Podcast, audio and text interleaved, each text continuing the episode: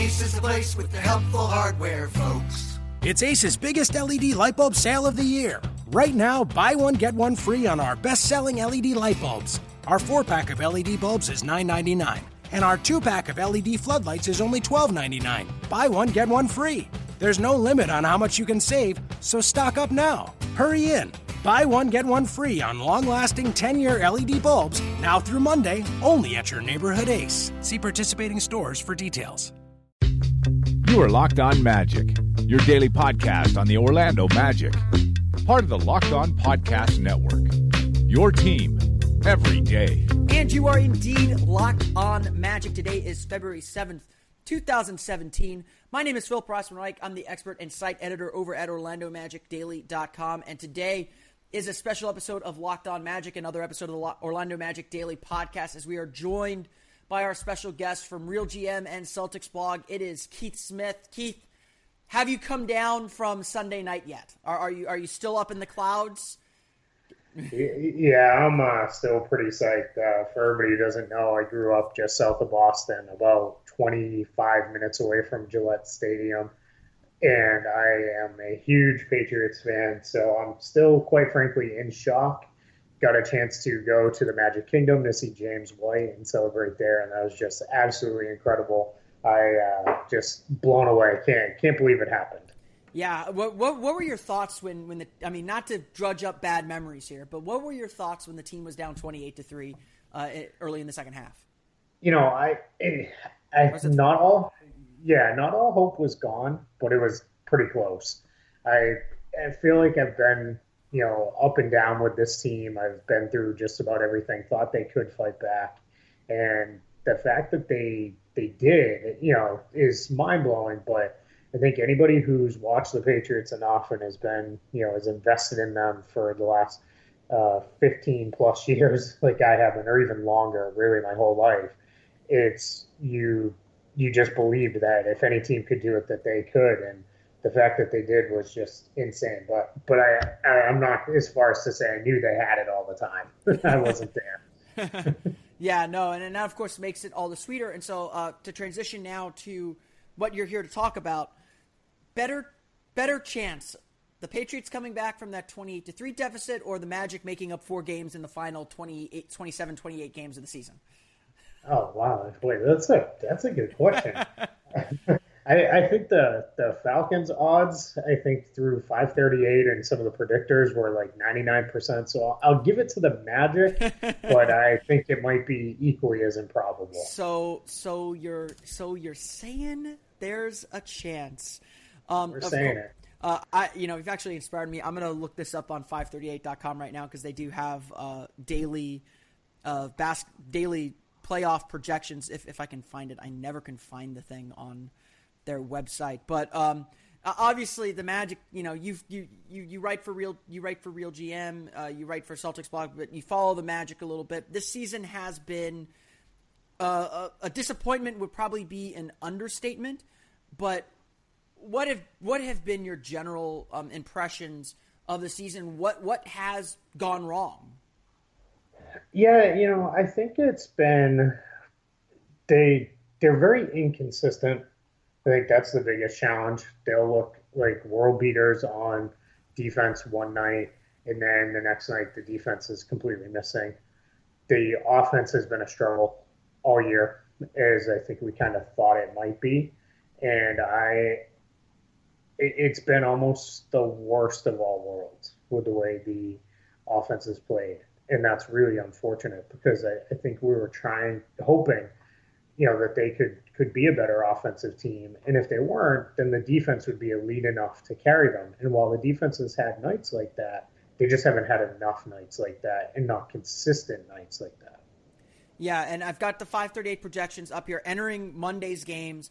The Magic are currently projected to win 31 games and have a 1% chance of making the playoffs. Uh, a less than 1% chance at the top seed. There's still, there's still, no, there's, no, there's no chance. Um, but, uh, uh, uh, you know, we had you on at the, at the beginning of the season, and I think at that point, you know, the Magic did look like a top defensive, looked like they were on their way to becoming a, a top defensive team. And um, it, it's been extremely frustrating to know that that team from November and December – is in there somewhere, and yet they, they can't can't bring it bring it out. I mean, uh, uh have you seen anything like this? Um, you know, around the around the league or, or, in the NBA, or is it just kind of a uh, you know the team took a lot of risks to try and get their eggs into one basket to make the playoffs, and, and it just hasn't worked out? Yeah, I think around the NBA, the other team that, that strikes me as almost as inconsistent as the Magic has been the Portland Trailblazers mm-hmm. because they, they'll come out and look like that playoff team from a year ago. And then it's the other way. They will look like this incredible offensive juggernaut one night, and then the offense will drop off the next. Their defense has been poor all year, but they've had moments where they played okay. So they're almost like the the Magic's like mirror image in a sense um, with that, and it's it's it's really you know it, it that's I think when a team is bad by this point in the year, as you're approaching the trade deadline and you know early to mid February, you start to you can almost buy into it if if that's a way to put it. Not that you're okay with it, but you can understand. All right, they're bad, and start looking towards the the future. When they're really inconsistent, that's a challenge because you know we've both seen it. There's been nights when the Magic look like, oh man, these guys are getting it, and they can get there and I just looked it up. They're currently they're the only team in the Eastern Conference not scoring at least 100 points a game. Wow. And that's really tough in the NBA especially, right now. Especially in the East, because the East is usually the, the, the, conference that's the slow it down, low yep. scores conference. Yeah, the only other two teams that are less than 100 points per game are Utah, but Utah plays at a glacial pace. So that's not surprising. Yeah. And then the Dallas Mavericks, who have been through, you know, an injury ravaged season and that's really changed the way that they play as far as pushing pace. So, you know, with the scoring up around the league like it is, to be less than 100 points is almost a death knell, and that's what's really killing the Magic. Yeah, and, and the Magic, of course, are, are, bottom 10 in both offensive and defensive rating. I think they're still probably 29th in the league in offensive rating, uh, ahead of only only Brooklyn, if I'm not mistaken. Uh, yeah, and I think they're 21st in defensive rating this year, which, um, you know, it, essentially, if you go by net rating, which I think a lot of the stat heads will say is, is a better uh, a better um, uh, God measure for how good a team is. The Magic are like 27th, 28th, essentially the third worst team in the league, and so it you know for a team that had the playoff aspirations and and does seem to be very uh, focused on getting over the hump and getting to the postseason, it I think it makes the next two weeks for the team extremely important. Obviously, they have two weeks of games, and then the trade deadline is coming up. They got five games for the trade deadline, so I, we're going to get into the trade deadline pretty heavily here. But I would say at this point, four games out of the playoffs, the Magic are probably more sellers than buyers at the trade deadline. Is there something the Magic can do in the next five games to change that posture and say, you know what, we're close enough that we think we can – find something to improve our team and get to the playoffs now. Yeah, so that's really interesting, and you kind of you know touched on it a little bit. There is that despite it all, they're only four games out. Yeah, and that's that's you look at what Miami's done. You look at what Miami's yep. done to get to two games, two games out. I mean, the Magic can't obviously burn ten games in a row before the trade deadline now, but you know you get five, and now I think you're you're thinking of. I mean, even like I'll, I'll, I'll, say this. I was walking out of the stadium with with uh, with uh, uh, uh with uh, one of the writers for Orlando Pinstripe Post, and you know we were talking after the Magic beat the Raptors, and they looked really good in that win Friday, and we were like, what is the point where, you know, is there a point where if the Magic can just build some momentum and burn some wins off, that they all of a sudden say, you know, maybe we keep Ibaka and see if we can add something to this team to make it better and get to the playoffs this year. Yep. And that's that's exactly it. So I'm glad you mentioned the Heat because the Heat, up until you know this run over the last really three weeks or so, they were considered to be out. It was them, Brooklyn, Phoenix, and the Lakers were all the teams that were out of it. They were done. They were all going to start selling off pieces. And then all of a sudden, you have the Heat rip off this 10 game win streak. Coinciding with that, you've continued to see teams like Chicago and Detroit struggle. They're you know, playing right around 500 basketball over the most recent stretch. And the Charlotte Hornets have completely fallen apart with a seven game losing streak. So now all of a sudden, Miami's sitting here two games out. So, like you said, the Magic can't rip off that kind of run before the trade deadline, but they win. What if they win four out of the next five, and Detroit and Chicago both lose four out of their next five? Now all of a sudden the Magic are sitting there like two games out. You know, that's that's the issue around the entire NBA right now. Is there's really only a couple teams that are completely out of the playoff picture and are looking forward to next season already. And everybody else has themselves convinced, you know what, maybe we can make a run. And that's why we're not seeing a lot of action right now. There's been a lot of talks, but nothing's really going on. Charlotte and Milwaukee made that uh, kind of minor big man swap.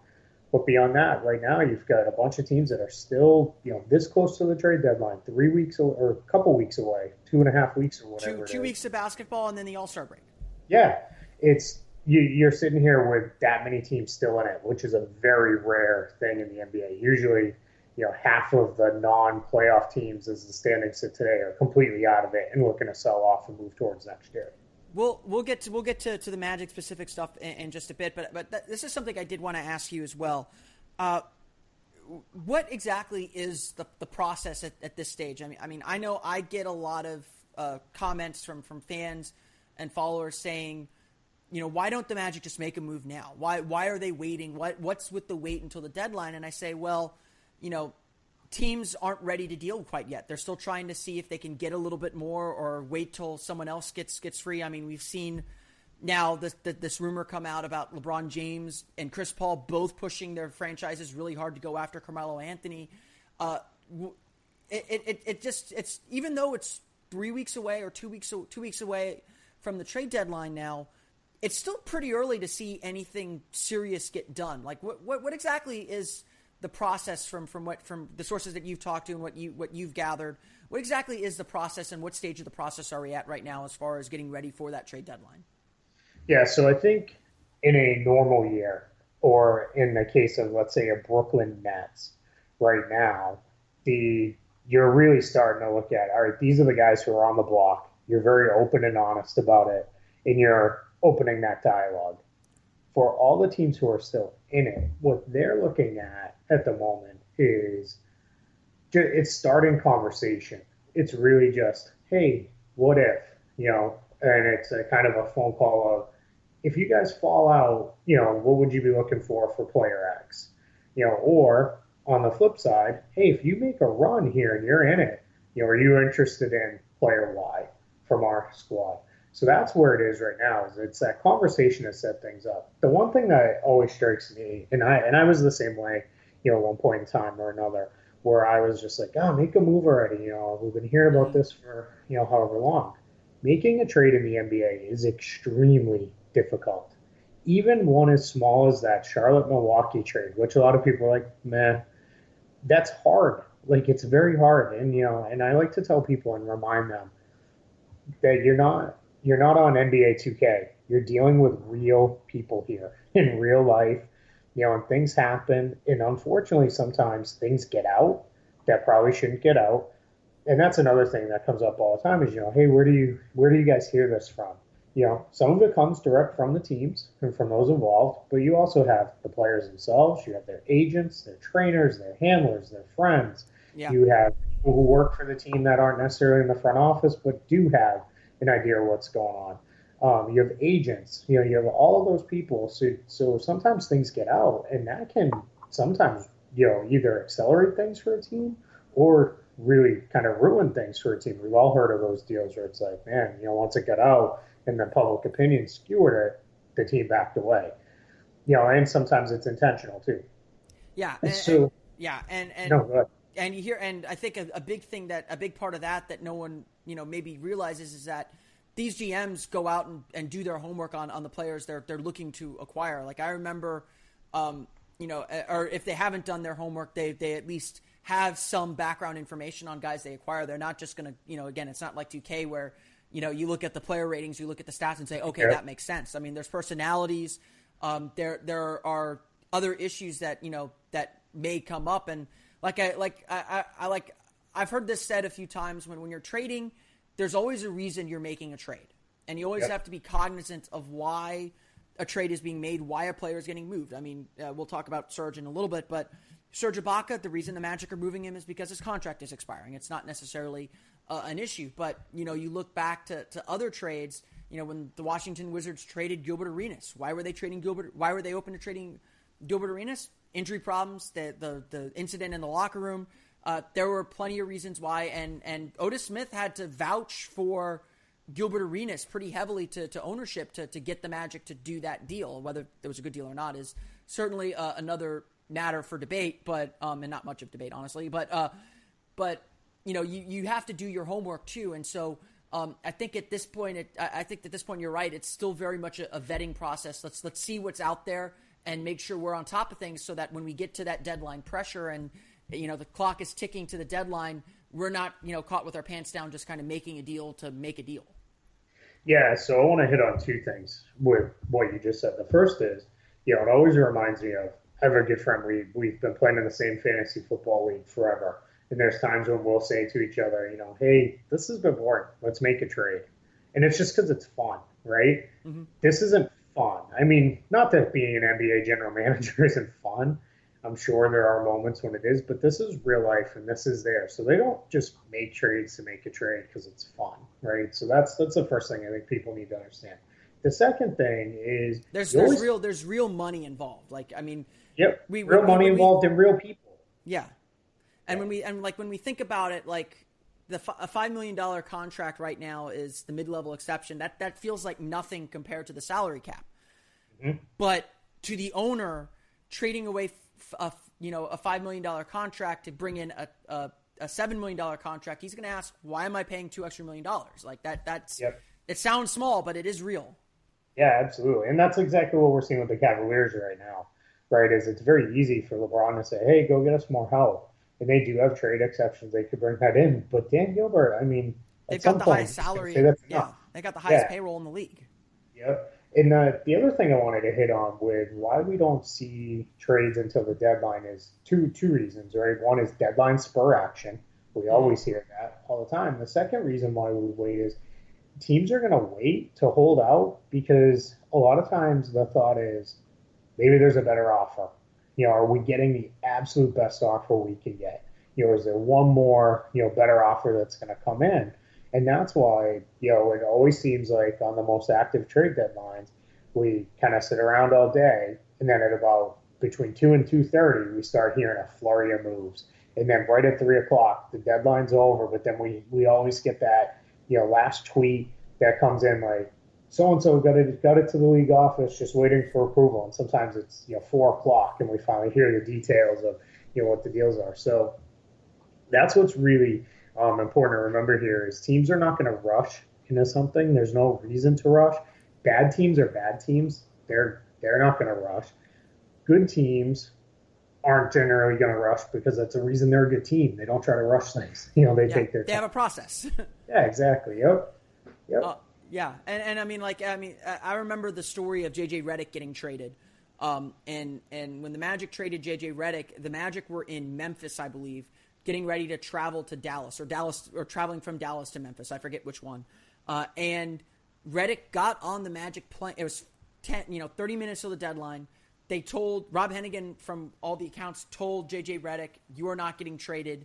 He was on the Magic plane they were getting ready to take off, and they literally stopped the plane, conducted the deal that brought in Tobias Harris, told JJ Redick, and within 15 minutes he was he was off the plane and, and heading off to Milwaukee.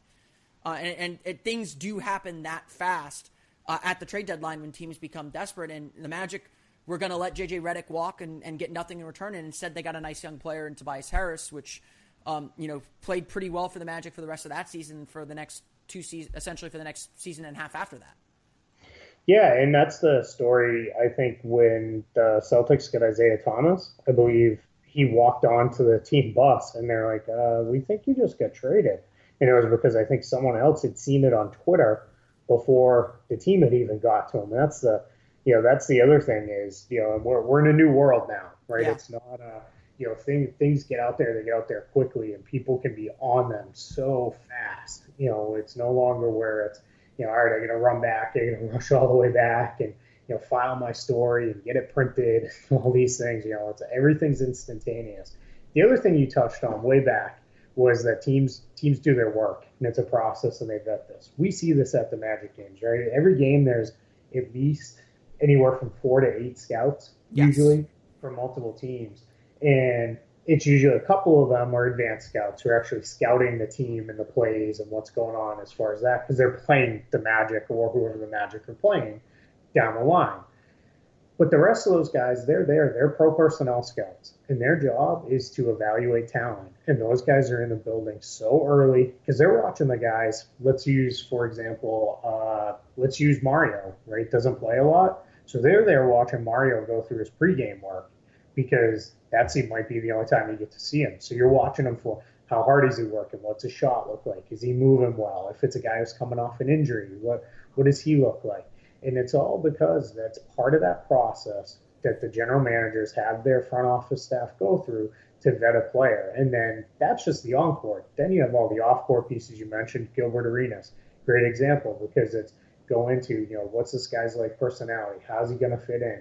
Is our owner going to put up with it? Is our owner not going to be okay with it? And those are all the conversations that need to happen before a team can really you know move on a deal. It's again, it's not as easy as just I like that guy. Do the salaries work? Yeah, well, pull the trigger and make it happen.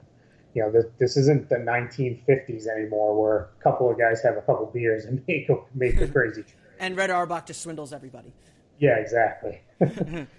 um, let's let's okay. So we've, we've generally got an idea of, of the trade deadline and how the process works. Let's let's move on to the Orlando Magic. And, and before we talk about the team as a whole, I think the the one guy that we have to talk about and kind of hammer out uh, because I think at this point it, it feels even if the Magic do make a push, it feels inevitable that the Magic are going to have to make a decision on on Serge Ibaka and what to do with him in the future. And obviously, uh, not ideal with with what the Magic gave up for him, but they invested a lot in him. It doesn't look like the season's working out. It, it feels like he's prepared to leave in free agency. If if you believe certain Twitter accounts or who they claim to be, um, you know, there there's certainly some some rumors flying around from people close to close to Ibaka that he's not exactly thrilled about what's going what's happened in Orlando. Um, although he's although Ibaka himself has said all the right things to the media uh, uh, and and has said he's trying to focus on the basketball this year. Um, where do things stand with Serge Ibaka right now? I mean, I know you've you've done some reporting on this and you've talked to some some pe- some people who know who know things about the Magic's thinking. What's what's the status on on Serge Ibaka? Yeah, so I'm to start with when the Magic acquired Serge Ibaka, I 100% believe the Magic and Serge Ibaka that the goal was that he would be here long term. Mm-hmm. This was not a short term push in and get after it uh, kind of move. This was a, you know, was, that was, was obviously. It was, it was, a calculated risk. Yeah, absolutely. And the goal was to be a good team this year and potential playoff squad. But their first piece was, you know, we want this guy long term. Now, the season's gone along. It's been a disappointment. Ibaka, although he's looked good at times, probably hasn't delivered quite what the Magic had hoped for. You have the fact that he's 27. I'm not going to get into the to the you know, he's really. I'm, not, I'm, not, I'm, not, touching that one either. yeah, to me, I feel like that's a little bit of nonsense. But he is, you know, 27, and if anything, I feel with like some with some previous knee issues. That's it. So that's where when I say this, meaning what I'm about to say is he's an old 27. It's because of that. It's not because I think he's 35. It's because I feel like the injuries have kind of hampered him. He's not explosive anymore, and he what used to be so explosive, mm-hmm. and he would make big plays. So now you've got this guy who he's an expiring contract, and it's always tough because we you see it all the time. You keep that guy, and then if he just walks in the off season – literally the Magic are left with nothing after trading Victor Oladipo, the pick that became Domantas Sabonis, for him. Ilyasova, I don't really count the deal because OKC doesn't even have him anymore. And, so, and I mean, and, and, essentially the Magic weren't using him at all when, when yeah. he left. I mean, I, I, don't think they felt like they were losing anything. They were going to cut him if they kept him. Yeah, that, exactly. That was just a salary matching piece. So anyway, you've got those. That that's the risk you run is you know, if he leaves, now you're left with nothing for the guy who was, you know, at this time last year, the, the face of the franchise almost, along with Aaron Gordon. And now, you know, what do you do? And I think it's important that the Magic don't, you don't make, you know, one mistake after another. You know, you don't, you don't make one bad one worse by compounding it with another one. if the right deal is there, I think they're going to move on. There's been a lot of talks. A lot of teams have interest because Serge Ibaka does still bring a skill set that's desired as a stretch four. So a lot of teams have expressed interest and would love to have him on the team. I think it's for Orlando. It's filtering through what's the best deal on that. I feel like it's more of a lock that he gets traded than not at this point. Just the sense I'm getting um, from around the league and how interested teams are in him. I feel like the Magic can get a decent return for him. And I feel like they're a little bit under pressure to recoup some value for a guy who hasn't delivered and, again, may just walk at the end of the season. Yeah, and, and, it's, and I, I don't think it's necessarily a full indictment of the way Serge Ibaka has played. I, I think when the Magic, I agree with you, when the Magic acquired Serge Ibaka, they had every intention of re signing him to a long term deal uh, at the end of this season and making him – part of the franchise's future. I, I, have no I have no doubt about that. They obviously don't make a deal like the deal they made without doing it. And I think the expectation somewhat was we're going to bring in Ibaka and give him a more expanded role than he's seen in Oklahoma City and he's going to thrive in that role. He's going to be more engaged offensively, he's going to be more engaged defensively and kind of return back to, to where he was a few years ago. If there is a miscalculate, I mean, in, in all essence, Ibaka's had his best offensive year of his career. As, as somewhat inconsistent as he's been, he's averaging career high in points per game. He's shooting the ball at near career high levels. His defense is at least as good as it was last year. And, and as much as people like to talk about Ibaka's defensive deterioration, he was still a plus defender last season. I mean, it, it's not like he, he's not an all defensive team player anymore, but he's still a good defender. Uh, and so the Magic have gotten parts of what they wanted from him, but maybe not everything that they wanted from him. And, and obviously, the team's results speak for themselves, and, and it's kind of left them in this pickle of, well, we've got to, you know, we've obviously him as our number one option. We're not winning basketball games, number one. And number two, if he's not willing to resign with us, we can't lose him for nothing, considering everything we gave up and the direction we want to go with this franchise moving forward. Mm-hmm. Yeah, that's exactly it. That's that's the the tricky part is that's always the risk you you run, which is funny because it's the same thing if another team traded for him is acquiring a guy on an expiring contract. It's you know, do you give up something for a guy who either doesn't work out or leaves, or then do you feel pressure? Well, we got to sign him because you know that. I think this is like I said before. This is really important that the Magic don't make a bad move worse by making another bad move. Just be smart about what you do next, and you know move on from there what what do you feel would be and you know maybe maybe not you don't have to get into specific players because we're, we're just speculating at this point but what what do you feel would be an appropriate return for the Orlando Magic if and when they trade Serge Ibaka? I'd like to see him get you know I think he only really makes sense because of his situation for playoff teams so it has to be a team that's that's gonna be in the playoffs now so I think a late first, a non-lottery first, is fair.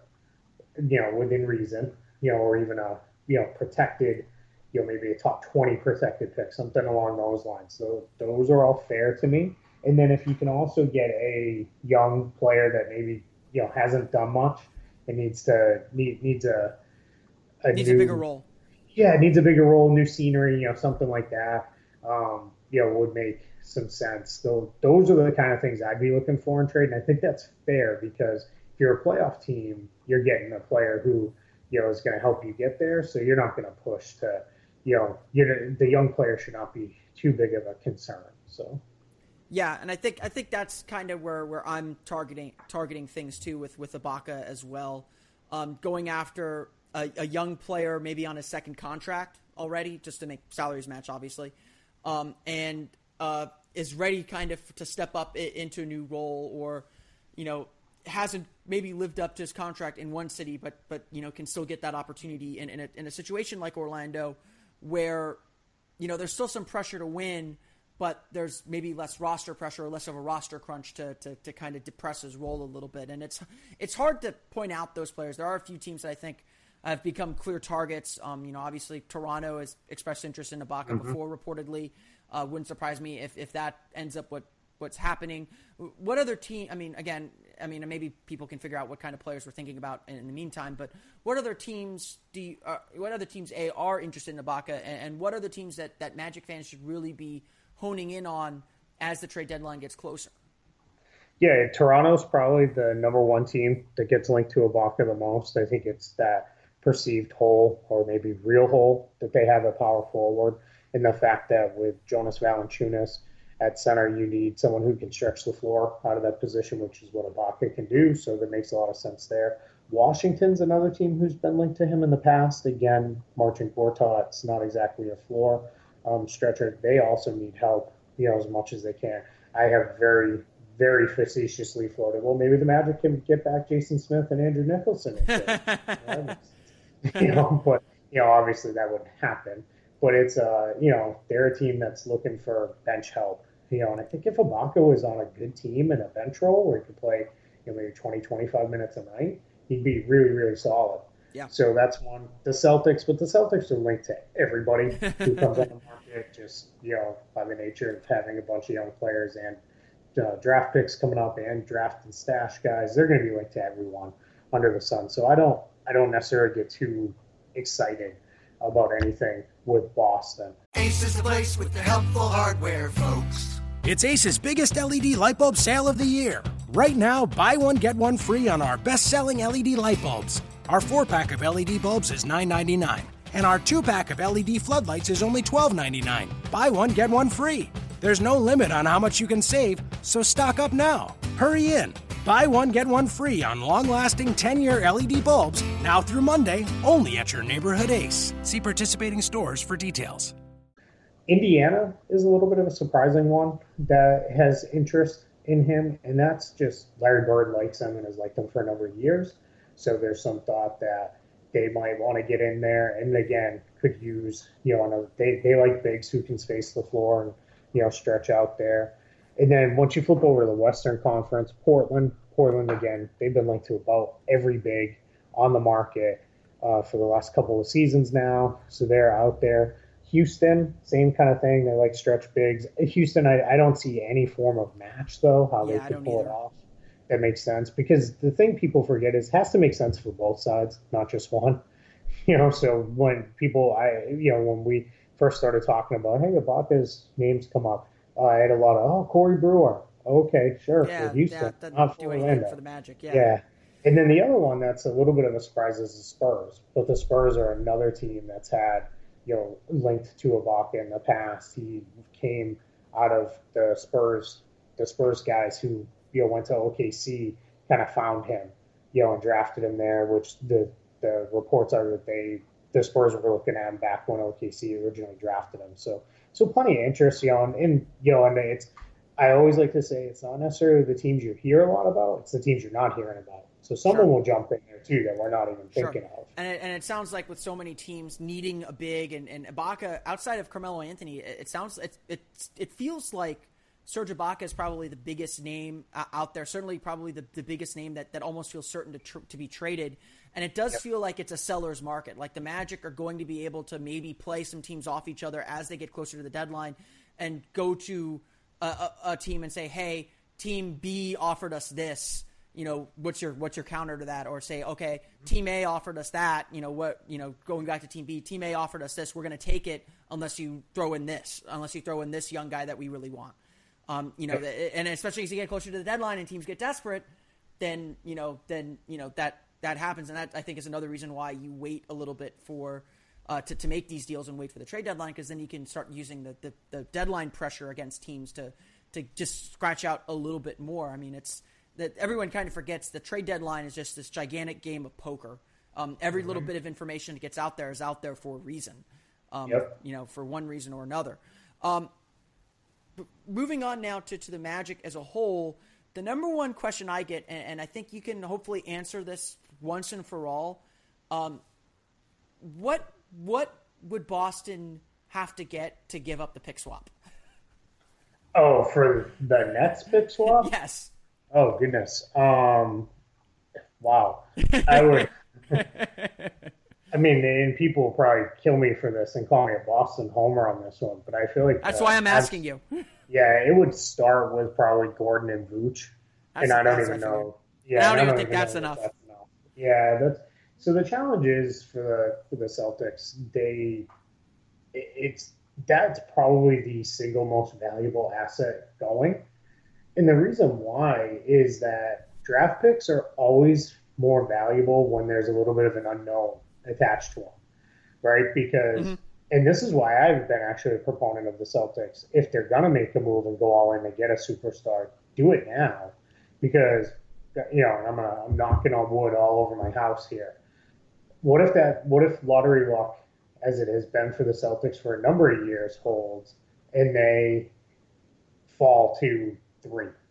You know, and now all of a sudden you're not sure. getting Fultz or Ball and sure. now you know now that pick is or Smith know, has what one yeah right? Yeah and it's at this point and and, and, and, and, and, to, to further that point you already got Isaiah Thomas. Do you really need Fultz Ball or Smith? And that and that's a question too. So for me it comes into it as you know if you're going to do it now's the time you know when it's because right now everybody looks at it like oh man Brooklyn's terrible. And they're you know what are they seven games out of the next closest team? So it's it's a lock. I would say at this point, it's a lock. The Brooklyn picks going into the lottery as the number one pick, but rarely does the lottery hold form. So it becomes a you know one of those where like, yeah, you know why why not?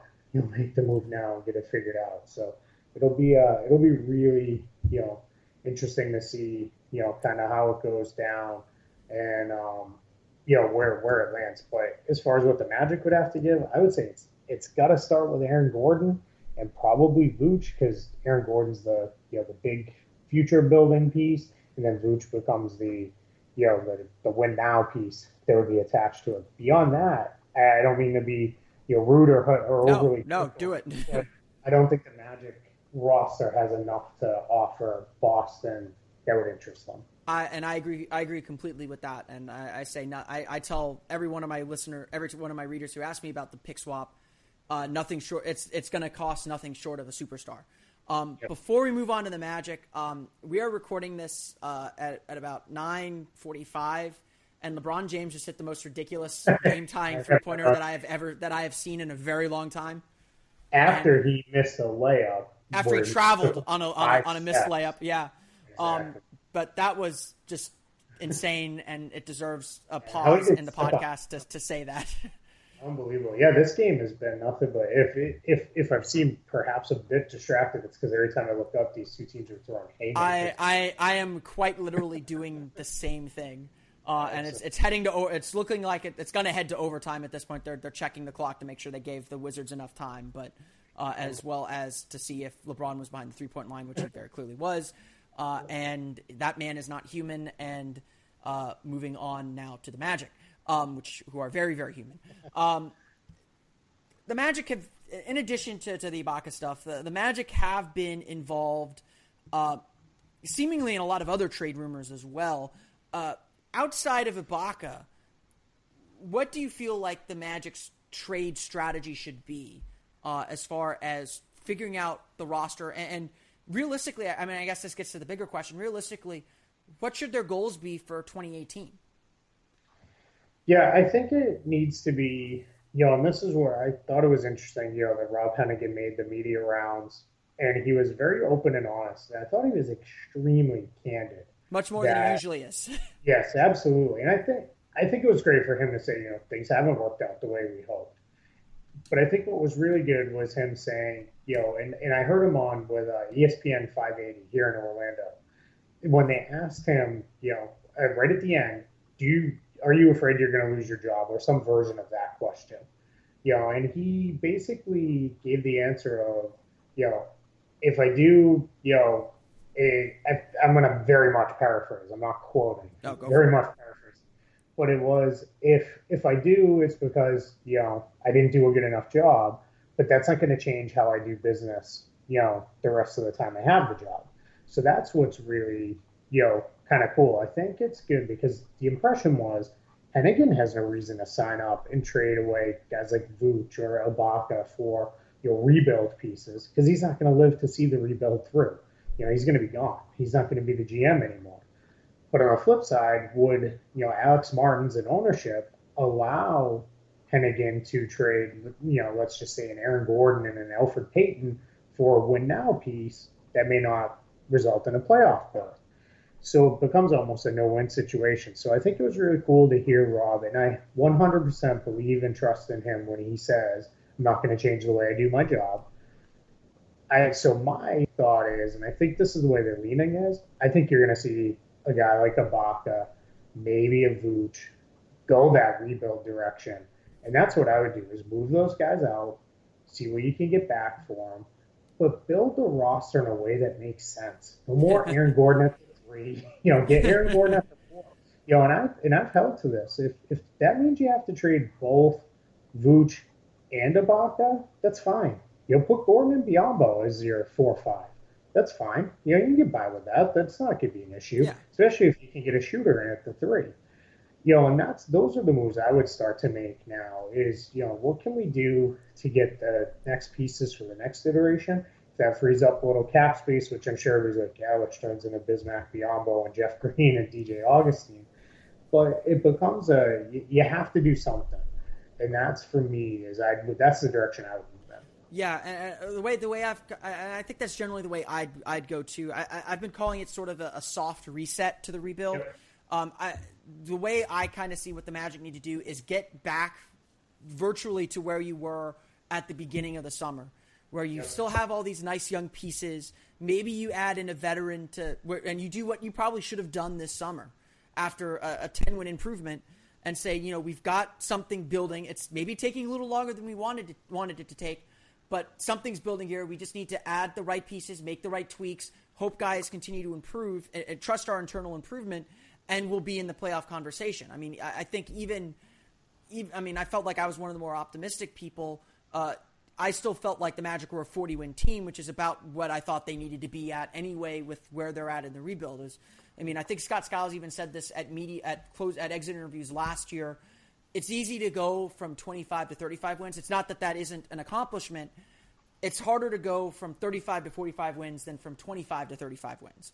And so essentially, the Magic are, had to try and take that next step. And I think they tried to do it all in one fell swoop rather than continuing a kind of methodical build up to it uh, and, and just kind of hope that you know things finally click in. Um, the big piece that I think you hit on that I do absolutely agree on, and I think this has been Rob Hennigan's biggest weakness as a general manager. He's really good at collecting talent and finding talented players. He's not good at putting those players on the same team in a position to help each other succeed. To have a lineup, I mean, I, I just did an article today on the Magic's three point shooting.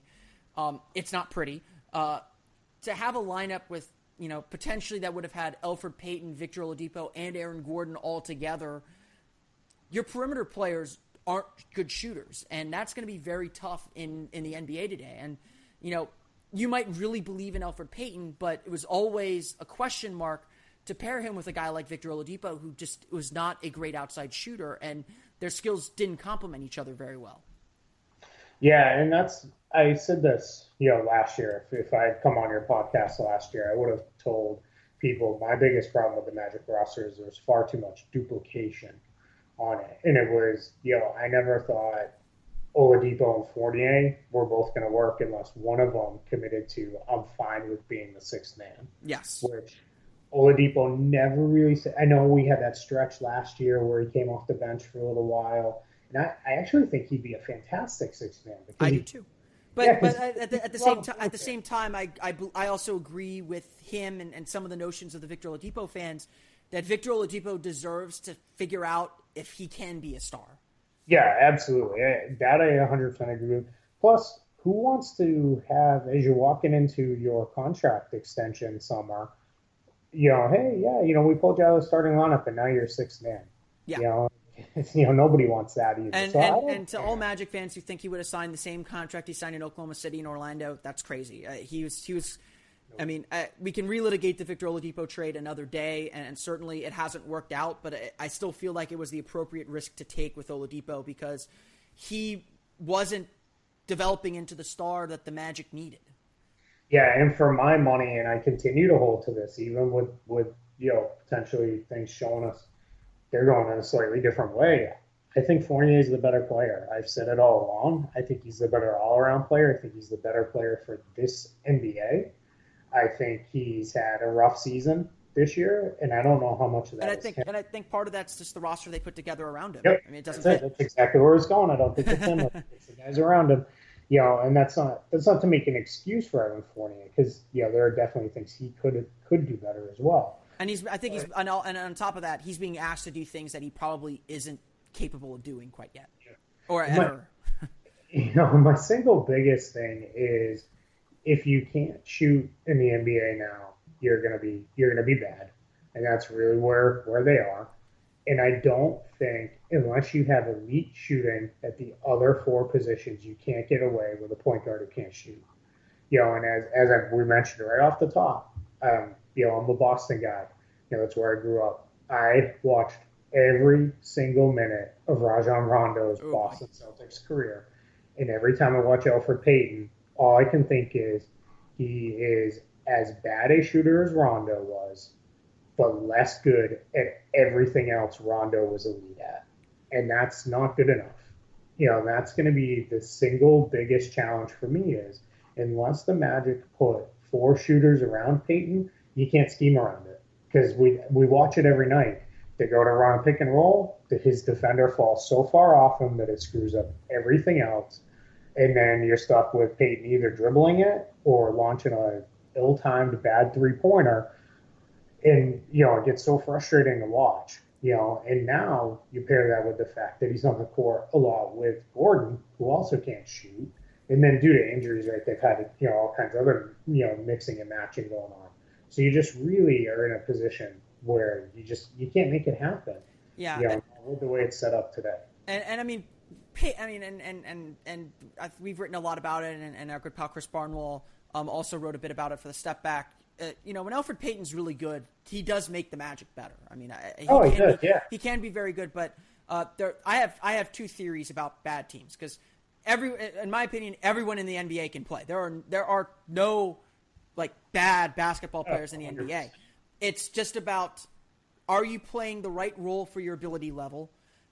And the teams that do poorly are the teams that have guys who are in roles that they can't fulfill. Um, now, sometimes it's a risk you take, and some, and it's something that you got to see and experiment with. Like I, I mean, you got you got to kind of figure out if they if they can. I mean, it, the Magic had every right to see if Victor Oladipo could be their star, and after two years trying that and him not really getting to that level, they kind of knew he's he's not going to be an All Star.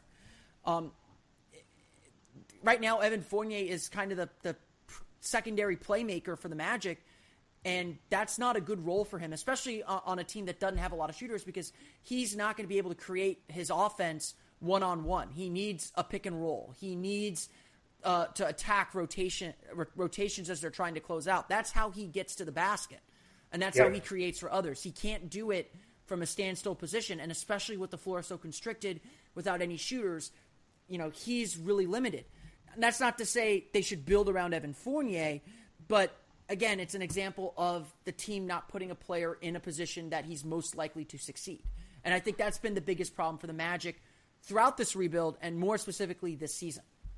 Yeah, and you know, for me is I'm in agreement with you is that I don't know that Fournier you build the whole team around him, but you have to build part of it around him because you just paid him 17 million dollars for the next five years.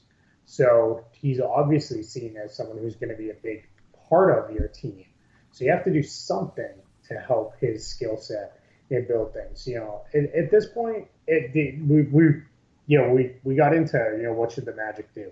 I would under no circumstances entertain any trades that send Gordon or Payton anywhere because you're just you're not going to return anywhere near the value on either one of them. You know, so you're better off hanging on to those two guys, and even if that means the rest of the season is rough and you're still figuring stuff out going into next season, fine, so be it. You know, that's that's not the end of the world. You know, hang on to those two guys.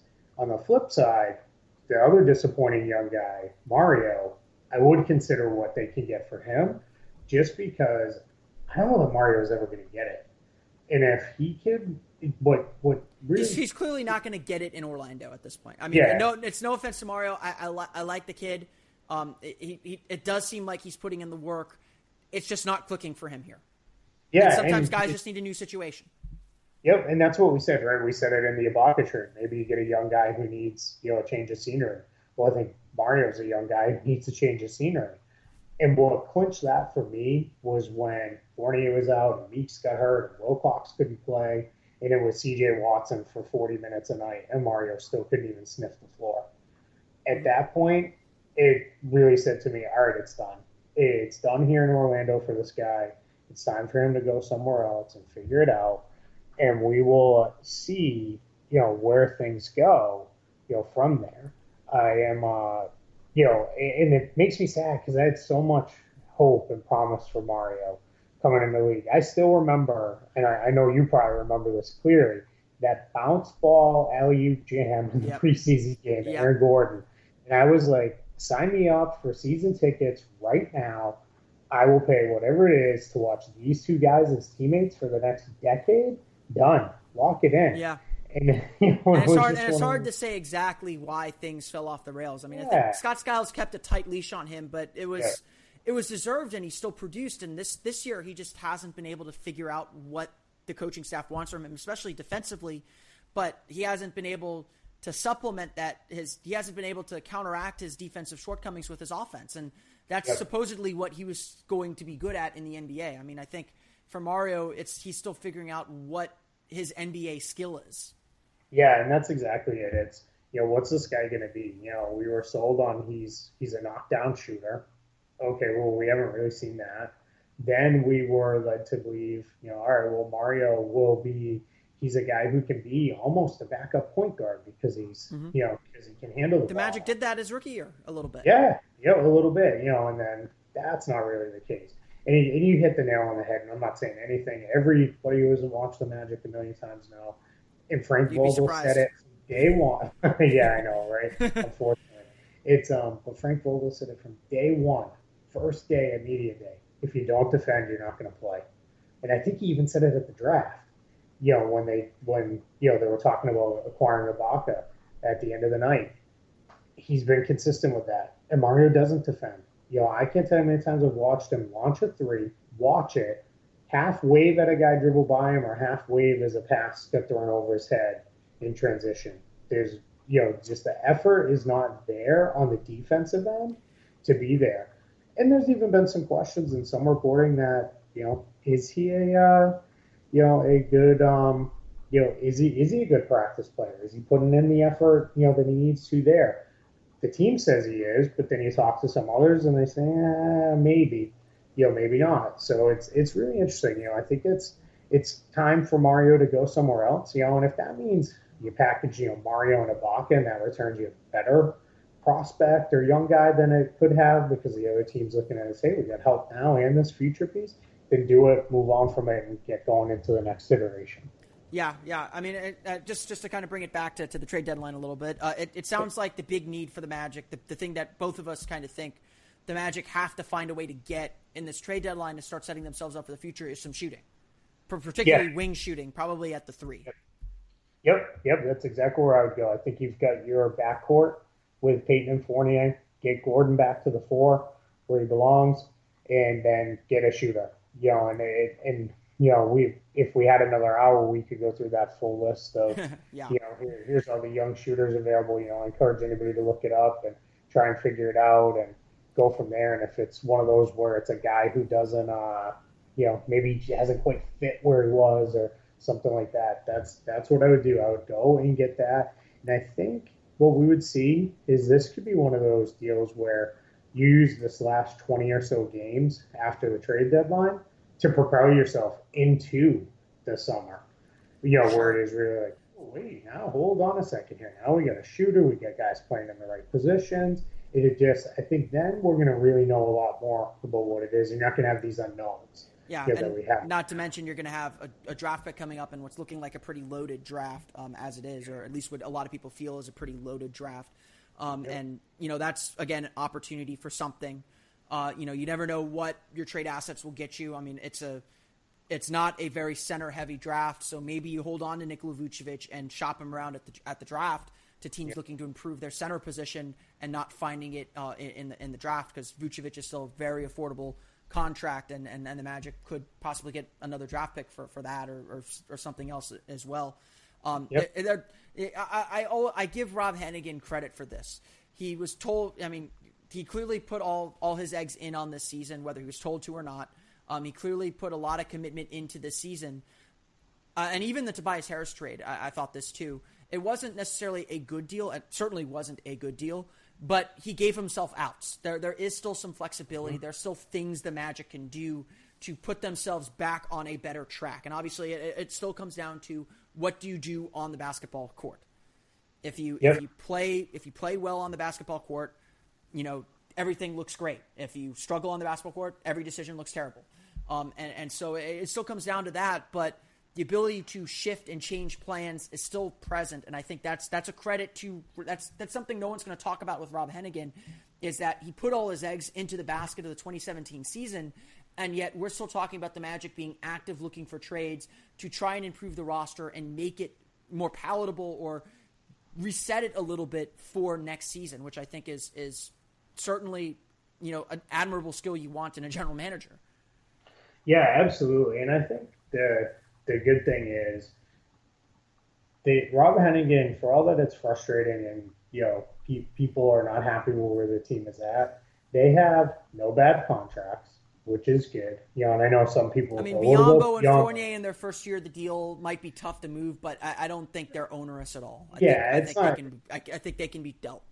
Yeah, absolutely, and it's you know, and you'll have some team that'll look at it and say, oh, you know, well, we can we can bring those guys in to be our final piece if if even needed, you know, back then. And then you've got the um, you know, and then the Augustin deal. I know people were really against it. For me, it was more the years and then the money sure. on that one. But you know, I think that'll be fine. You know, That's probably just, they probably needed the years to get him to come here. Yeah, exactly. That's exactly what I think it was. And it's, it's kind of the same deal with Jeff Green. Yeah, Jeff Green is $15 million is a lot for Jeff Green, but it's yeah. one year. It doesn't hurt you. Yeah, exactly. Yeah, the Jeff Green deal is not. I mean, that's no big deal. If, if anything, they could even move him for a small asset. Yeah, you know, this absolutely. year potentially. You know, if a team, you know, I mean, we've all seen it. If know, someone if believes in Jeff Green, someone always believes in Jeff Green. That's it. You're 100 percent right because I think the Magic are a team of about 10 to say, you know, oh man, we could be the ones to unlock Jeff Green. yeah, it's a.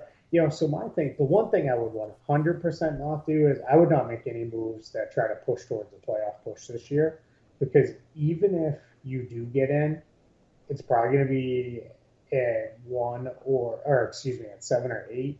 And are you beating, you know, Boston, Toronto, and definitely not the Cavs? You know, and, and sure. it, it, would take one of those monster moves. You know, and I know I'm sure you get buried in your time. Why are we not going after Jimmy Butler, right? And it's like, yeah, well, that's probably not going to happen. I mean, if, if you can, if you can, great, but I mean, I don't think the Magic have what the Bulls want for Jimmy Butler yeah. unless you're going to give up unless you're going to give up Gordon, Vucevic, and your first round pick this year. And to me, that is just that's sacrificing your entire future for a 2017 run that is looking more and more impossible. Um, I'll, yeah. I'll, I'll say this about the playoff run: I don't think the Magic should make a deal that nakedly looks like they're trying to get into the playoffs. But if it happens by accident, I'm I'm of the belief that if the Magic somehow went on a crazy run to make the playoffs, that would be very, very good for this team because they would learn how to win very quickly and carry some momentum into the playoffs or carry some momentum into the offseason, get some playoff experience, even if they get swept. Uh, and I think that would be very beneficial to the development of a lot of their young players, especially if they decide to go young in that process. I think that I don't think that's necessarily a bad thing in itself. I don't think you do it on purpose if that if that part makes sense. Absolutely, no, it does. And you know what I look at it as very similar to to Boston two years ago. They were kind of hanging around the playoff picture, the fringes of it, and then they said, you know, hey, Isaiah Thomas, this presented itself. I think we could get this guy. You know, let's let's make a, you know, let's see what happens. You know, let's grab him. And now all of a sudden, you are sitting there where it's like, whoa, wait a minute, now we've got Isaiah, and now we're starting to play great. They made the playoffs, and I'm of the belief that you know, yeah, people always say, oh, I'd rather have the lottery pick than just don't want to get swept by, you know, the Cavs or the Warriors or whoever. But there is a point in time where you you want that playoff experience, and that goes a long way for a rock star. On the flip side of that, we both live here in town, right? We know where the Magic are trending right now is very dangerous for the health of the franchise. Sure. Beyond, I mean, Bianchi Bianchi had his yearly column saying, "Do people still care about the Magic?" Yeah, and it's and you know for me it's i always say we're in the middle, right in the middle of you know college football country. So in the fall, no one cares about basketball. You know, this you you could go back to the Shaq and Penny days, and people would be like, ah, yeah, but Florida State's on. I'm going to stay home and watch it. Right? Sure. You know, Florida's. I, hey, I still I still hold it over my mom's head. Like I, I uh, this is how much of a Magic junkie I, I've always been. I still am angry at my mom that she did not let me go to uh, the Magic game against the Raptors the night of the 1997 Sugar Bowl when Florida played Florida State. I'm still because because I'm still I'm still I'm still angry about that because a I was like seven or eight years old at the time. I only got to go to games on weekends and holidays, so that was a holiday game. That was that was a precious game that I did not get to go to. And Rony Seikaly hit a game-winning basket in overtime to beat the Raptors, and Florida blew out Florida State. And I was just like, "We missed the better game, mom." yeah, there it is. See, but you're but I think you're in the I'm the exception. I'm the exception. Right? And then on the flip side, right? Then you've got in the spring, we've got Orlando City getting ready to start. Yep. For anybody who's not here, yeah, that's listening to this today, Orlando City is massively popular. People and and, and, and they and and I, you know, I, I I've never I, I'm I, I, Orlando. The Magic have always been very positive and supportive of Orlando City, but I am very curious what their actual feelings about Orlando City are because they've Orlando City literally came around when the Magic were at the worst stretch in franchise history. This is the worst five year yep. stretch in Magic history. Orlando yep. City has come around and just completely changed the narrative of sports in Orlando in, in, in such a major way. Uh, yeah. And, uh, um, you know, you even see the Magic now trying to do things that Orlando City does. And Orlando City fans, there, there's a good chunk of them who just laugh at the Magic and, and how kind of, you know, they you know there, there's a good chunk of Orlando City fans that want nothing to do with the Magic because they're you know because soccer is just a different kind of sports culture than than that than the yeah. NBA is, and the NBA is a little bit more corporate. Um, but uh, yeah, it's there's me, there's definitely some there's definitely I mean there's there's partnership, but there's definitely some competition that's going on, and the Magic just can't compete with them right now, especially with Orlando City getting a new stadium and and you know creating all this buzz within the city. Yeah, and when I look at it, I look at my friends who have either grew up here or have been here for a while, and the ones who love the Magic, even some of them have hit hit the point now where they're where they're apathetic, and that's worse than anger.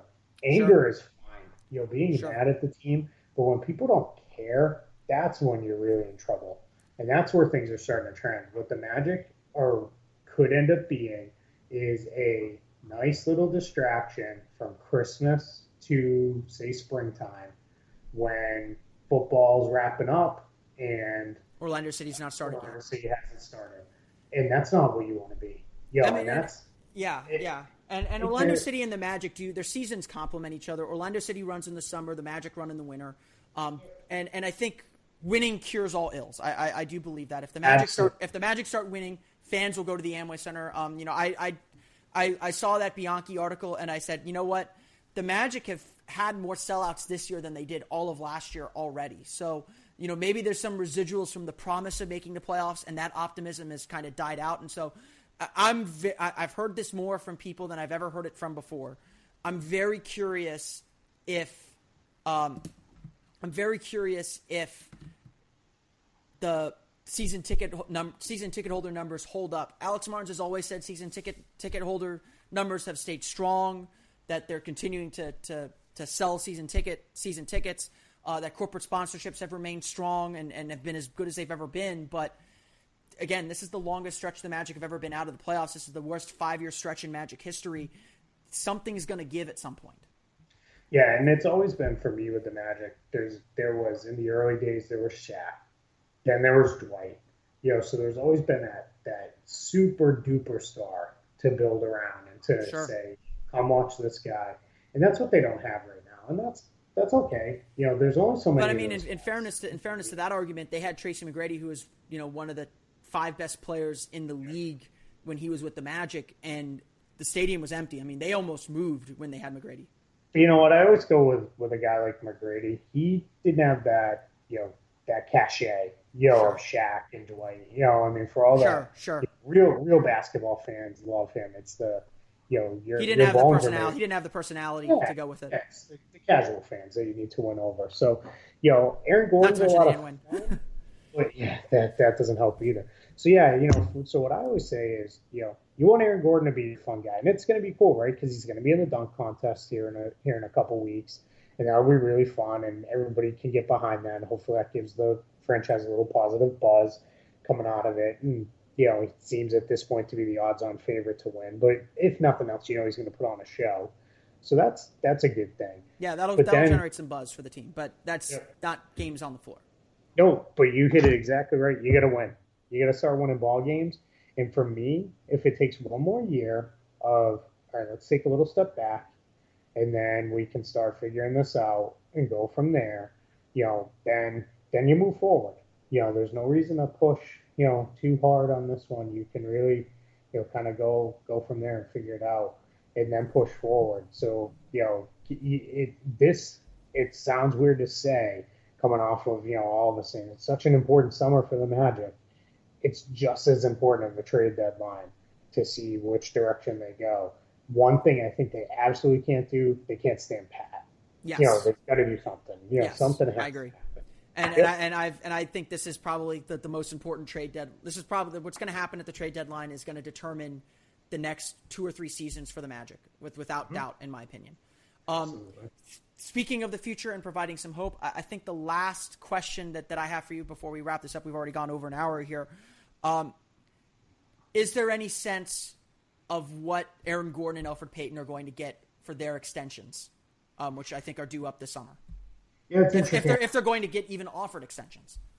Yeah, I I think Gordon definitely is, and I think you're going to be looking at something, you know, with with the inflation and the cap and all that factored in, probably something similar to like what Oladipo got to lead mm-hmm. off with, unless you see him play out of his mind from you know the All Star break on, and that's going to be interesting to see. I think you know in some ways it's better for the Magic if he doesn't. He comes a little cheaper than if he does and can hold the, the team to paying him a lot more. So that'll be really uh, really interesting to see. Payton, I've I talked to a lot of people, and a lot of people said it's going to depend with if he's willing to take a discount. You know, let's say something in the 14, 15 million dollar year annual range, then I'll get done with the Magic right away. If he's not, it's very likely that he ends up hitting restricted free agency and seeing is someone willing to go all in on him and give him a whole bunch of money, and then the Magic, of course, retain the right to match and can go from there. So I think it's more likely Gordon gets extended just because I think he's. Well, the, will he will he accept it? Is the bigger question I think. But yeah, I think that's interesting too. You know, and and the other thing for me again, if I was the Magic, you know, if they don't accept it, then let them play it out. Let them go into go into being restricted free agents and see you know where it lands there because they'll still own you know they'll still have all the rights on them to match if they they need to and want to. So, you know, I, I think it's going to be curious. I think it's going to be one of those, you know, a lot of times with these guys heading into their fourth year is do you sign the extension or do you bet on yourself? Because you can either make yourself a ton of money or you can lose yourself a ton of money over the course of that one season. Yeah. Yeah, um, uh, I think I think we will leave it at that for today's episode. Kind of a preview for what we'll be talking about throughout the summer. I am sure.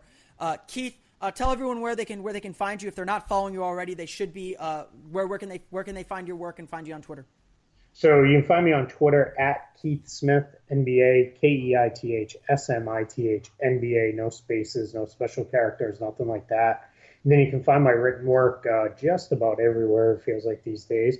But Real GM, you can find me at Celtics blog for Celtics specific coverage, FanRag Sports. I write the daily skip pass column, which is our wrap up column around the NBA of all the previous night's action.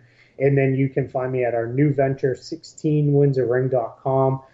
Uh, 16 Wins a Ring, something we're really excited about. We launched just before Christmas, so we're about a month and a half old now. A lot of really good, fun, talented writers there. Our goal is never clickbait, nothing like that, just presenting high quality basketball analysis out there to the masses. And hopefully you can find something you'll enjoy on 16winsaring.com. Awesome. Definitely check that out. It is a, it is a fantastic site and always check out uh, check out Keith's work on uh, on Twitter as well as, as all the other places that he writes. Keith, I want to thank you for, for joining us today on the Locked On Magic podcast. Uh, of course, everyone, you can follow me on Twitter at OMagic Daily. You can follow the podcast on Twitter at Locked On Magic, as well as on Facebook at Locked On Magic. Be sure to subscribe on Audioboom, iTunes, TuneIn, and Stitcher, all the fun places that you can download podcasts right to your podcast enabled listening device. For Orlando Magic Daily and Locked On Magic, this has been Philip Rossman Reich. We will see you all tomorrow on another episode of Locked On Magic. You are Locked On Magic, your daily Orlando Magic podcast, part of the Locked On Podcast Network. Your team every day. Ace is the place with the helpful hardware, folks. It's Ace's biggest LED light bulb sale of the year. Right now, buy one, get one free on our best selling LED light bulbs. Our four pack of LED bulbs is $9.99, and our two pack of LED floodlights is only $12.99. Buy one, get one free. There's no limit on how much you can save, so stock up now. Hurry in. Buy one, get one free on long lasting 10 year LED bulbs now through Monday, only at your neighborhood Ace. See participating stores for details.